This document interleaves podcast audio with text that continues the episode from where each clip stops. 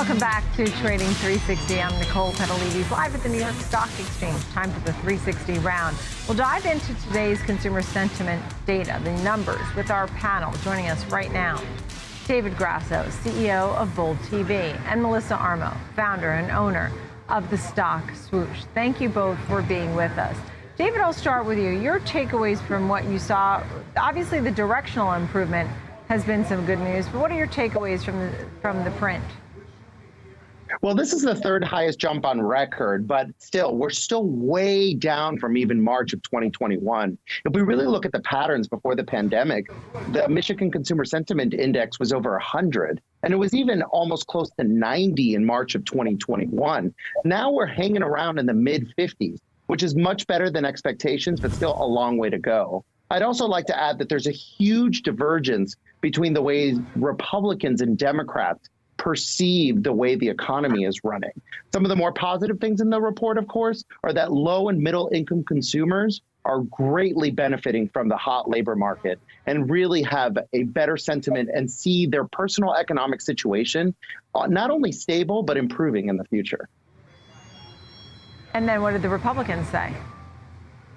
And the Republicans say it's not good we have a situation if you look out there if you google this term you know consumer sentiment you're going to see that a lot of people blame election deniers uh, people from the far right for artificially deflating consumer sentiment which is I, I think very interesting and a very new phenomenon in America that partisanship is affecting the way we view the economy and bleeding into you know these official polls you know the the michigan consumer index poll is the marquee way of figuring out what consumers think so very fascinating mm. times in america yeah, and did I, I, I want to make sure we cover both sides. And what are the Democrats saying? Just, I mean, I don't like to do politics, but since you brought it up, I just would like to clarify. Democrats think the economy is a lot better. I mean, honestly, I didn't plan on talking about politics on this segment either, okay, but unfortunately, so this is one of the things so that. Let's leave it right there. yeah. yeah. That's good. Uh, we have lots to discuss, David, and Melissa's in this conversation too. Melissa, your thoughts, because, you know, as we see what's going on, inflation has, you know, maybe peaked, um, but it's still four times above the central bank's um, goal of where they really would like it to be. So they can't necessarily be too dovish right now. What do you think about the sentiment print? I think that the Fed is going to continue to raise rates. I think that prices are still too high. And even though we saw some data out in the last week that showed that we were getting some kind of relief, it was really because gas prices went down, I think, about 67 cents. Food is still high. That is a staple. People can't live without eating food. Housing is still extremely high.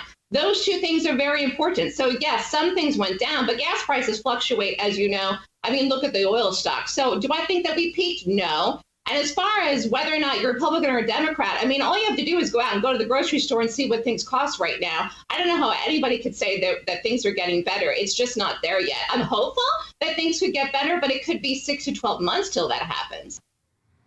Well, we have a lot of factors um, that have occurred over the last couple of years. And um, at this point now, you have inflation that is still very, very high.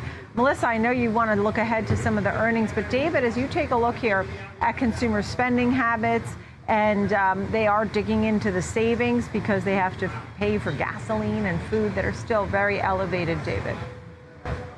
I agree with Melissa. I don't think things are actually getting better. I do see inflation calming down. We saw basically inflation flatline next month, but we're still way, way too high, and the Fed is way behind the eight ball. We're looking at a three quarters of a percent increase, as Melissa pointed out, and consumers are getting into more credit card debt and whatnot. So, despite the hot employment market, especially for low and middle income consumers, I see a lot of challenges ahead. Right. And Melissa, I know you're also focused on, um, you know, when we look at what's going on in the market, a lot of folks have 401ks and IRAs. What are you thinking? You're looking ahead to some of the retailers.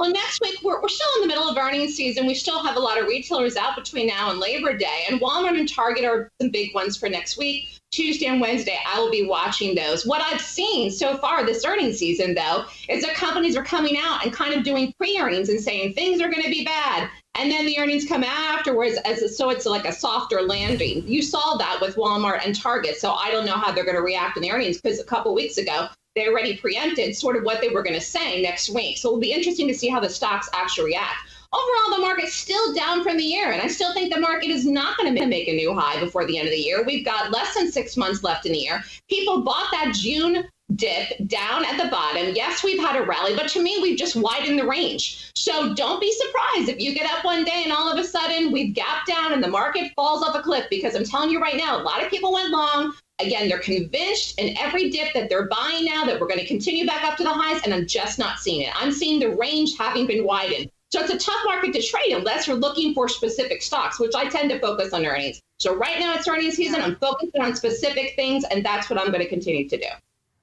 Right, understood. And no new highs this year. Quickly, David, as you look at uh, what's going on, you said sentiment is lower now than it was in past recessions. So still not feeling particularly great when you look historically. Yeah, and I want to point something out too. Remember, September 1st student loans will be turned back on. People my age are walking around a lot of times with 50, 100 grand, 150,000 dollars worth of student loans. And remember, we start have to start paying those back at the beginning of next month. So speaking of consumer sentiment, consumer spending and the general economy, that's going to be a big hit because a lot of us haven't grown accustomed to not paying student loans at all. Yeah, yeah, it's great to see you both. A great conversation. This is the S&P right now. It's at 42.45, a winning week, another winning week, four in a row. David Grasso, Bold TV, Melissa Armo, The Stock Swoosh. Thank you both very much.